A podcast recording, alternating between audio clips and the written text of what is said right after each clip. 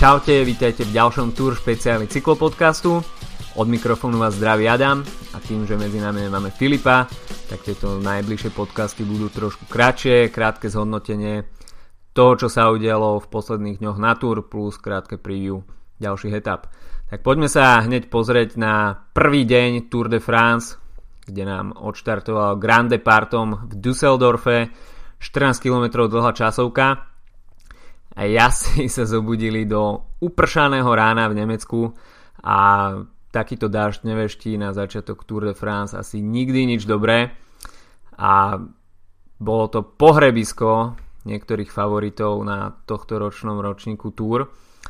A najlepšie si počínal Geran Thomas, ktorý sa na týchto klských cestách vôbec nebal a vypalil rybník aj najväčším favoritom vrátane Tonyho Martina a Primoža Rogliča.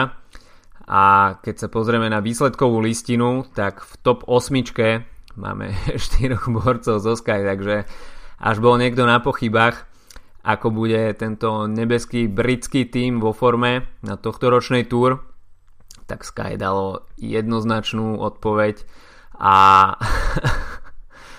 asi neostáva skonštatovať, že budú asi najväčším favoritom ale uh, víťazom dňa, čo sa týka GC, tak bol jednoznačne Chris Froome, ktorý stratil na Geranta Thomasa iba 12 sekúnd a pokiaľ sa pozrieme na ďalších GC favoritov, tak uh, tam to už bolo o poznanie horšie.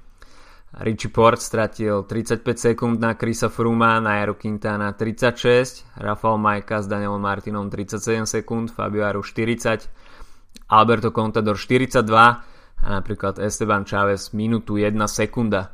Takže Chris Froome sa touto časovkou dostal do veľmi komfortnej zóny a až ho niekto pred eh, štartom odpisoval vrátane mňa, tak uh, asi iba potvrdil, že vie načasovať formu na tie najväčšie preteky, podobne ako to robil kedysi neslavne známy Lance Armstrong.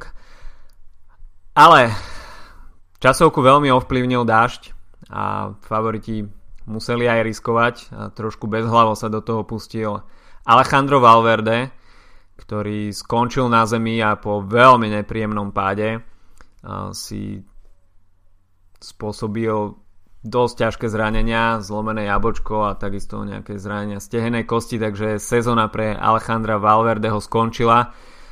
A takisto musel pre zdravotné problémy odstúpiť aj Jon Izagir, ktorý mal zlomené dva obratle, takže takisto asi bude veľmi dlho trvať, kým sa Jon Izagir vráti opäť na cesty. No, spadol tam napríklad aj Luke Darbridge, ktorý potom v priebehu dru- druhej etapy odstúpil z pretekov, takže Esteban Chávez a takisto Simon Yates už majú o jedného super domestika menej. No ale na zemi sa ocitli takisto aj top favoriti tejto časovky. Primož Roglič skončil na zemi, takže e, tá trať bola, bola nebezpečná a aj, časovkár, aj časovkársky špecialisti s tým mali problém. Na zemi sa ocitol takisto Dylan Chronewegen, Tony Galopan, takže no, je to také, aké to je. Čiže s tými podmienkami sa každý musel vyrovnať najlepšie ako mohol a Geran Thomas možno pre niekoho prekvapivo zvládol najlepšie, ale Geran Thomas e, je známy svojou kariérou na dráhe, olimpijský víťaz e, z tímovej stíhačky, takže Geran Thomas našiel svoj, svoj deň D na e, časovke v Düsseldorfe a Sky už teda od prvej etapy okupuje žltý dres. A na treťom mieste skončil Marcel Kittel, ktorý stratil iba 6 sekúnd na Geranta Tomasa. A najlepší uh, z týmu Bora Hansgrohe bol Peter Sagan, ktorý stratil 25 sekúnd. A možno trošku prekvapivo, že predbehol aj Macia Bodnara.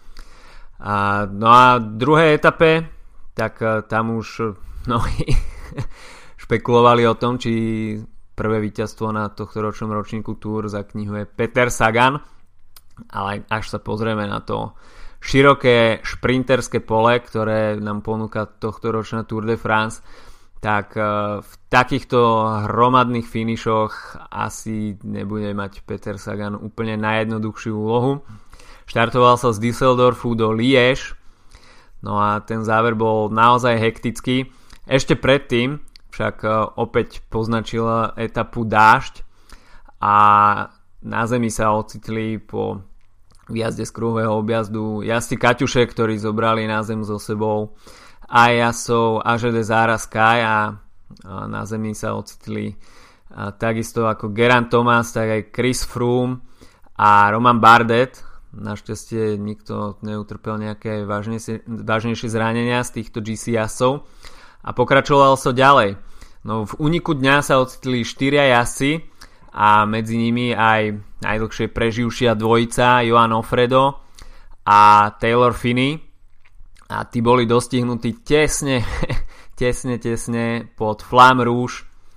A naozaj mi bolo veľmi ľúto Taylora Finneyho, ktorý tam odmakal dlhé kilometre na čele.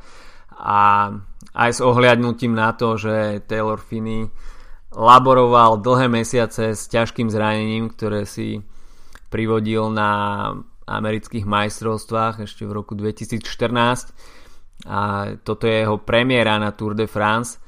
Takže toto dlhé zranenie pribrzdilo jeho slúbne vyvíjajúcu sa, vyvíjajúcu sa kariéru. Tak uh, mi to bolo veľmi ľúto, že nemohol zabojovať o ten etapový triumf uh, v šprinte s Johanom Ofredom a tie šprinterské vlaky si túto etapu postražili a tesne kilometr pred cieľom sa to všetko zlialo dokopy.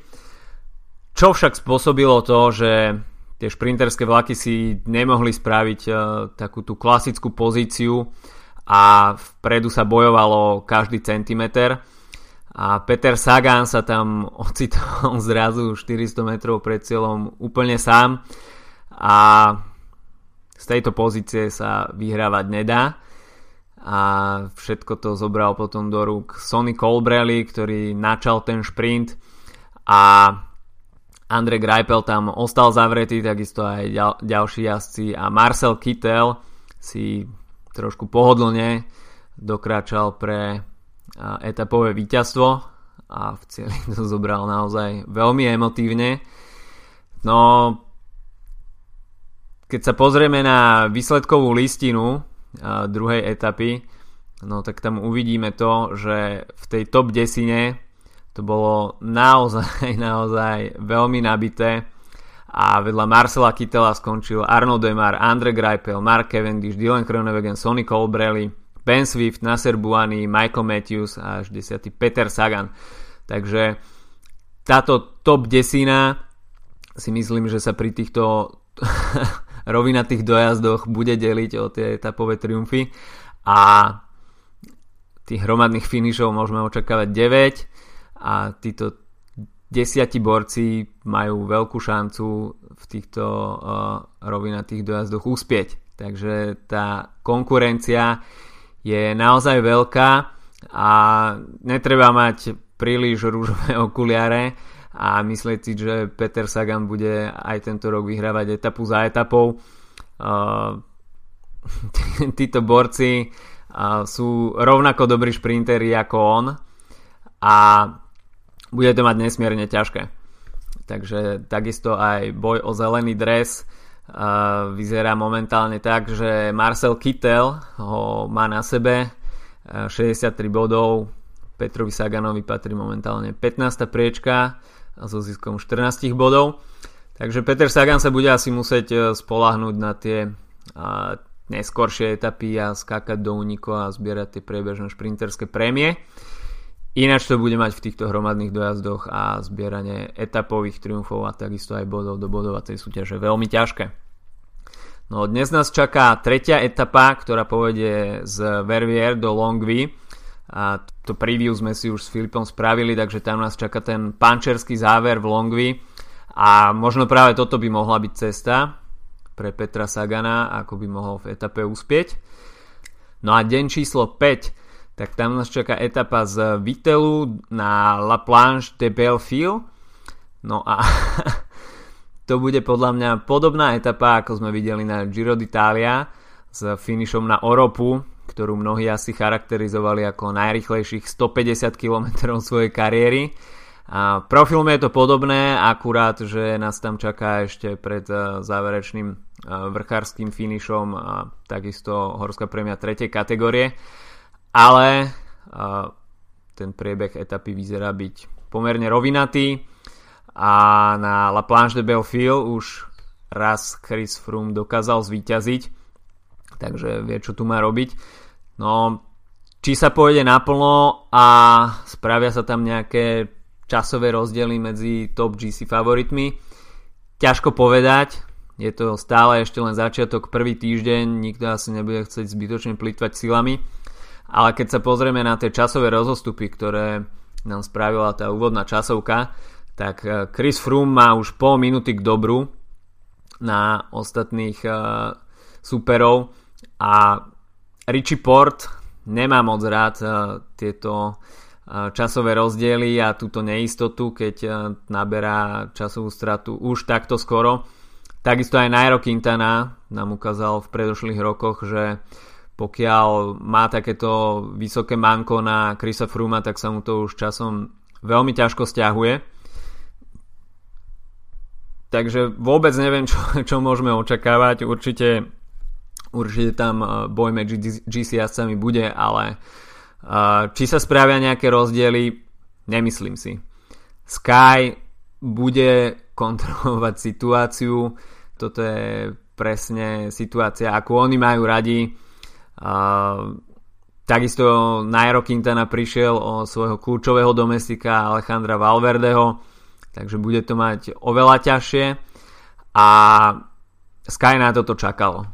Takže možno očakávať defenzívnu jazdu z pozície Sky a momentálne je to na ostatných jazdoch, ako budú útočiť a ako sa preteky budú vyvíjať, pretože strata pol minúty a viac je už takto skoro trošku alarmujúca a pokiaľ bude chcieť niekto ohroziť Krisa Fruma, tak eh, bude musieť využiť asi už každé stúpanie. OK, tak to by bolo na dnes všetko. Prajem vám príjemné sledovanie ďalších etap a počujeme sa opäť asi po etape číslo 5. Majte sa zatiaľ pekne, čaute.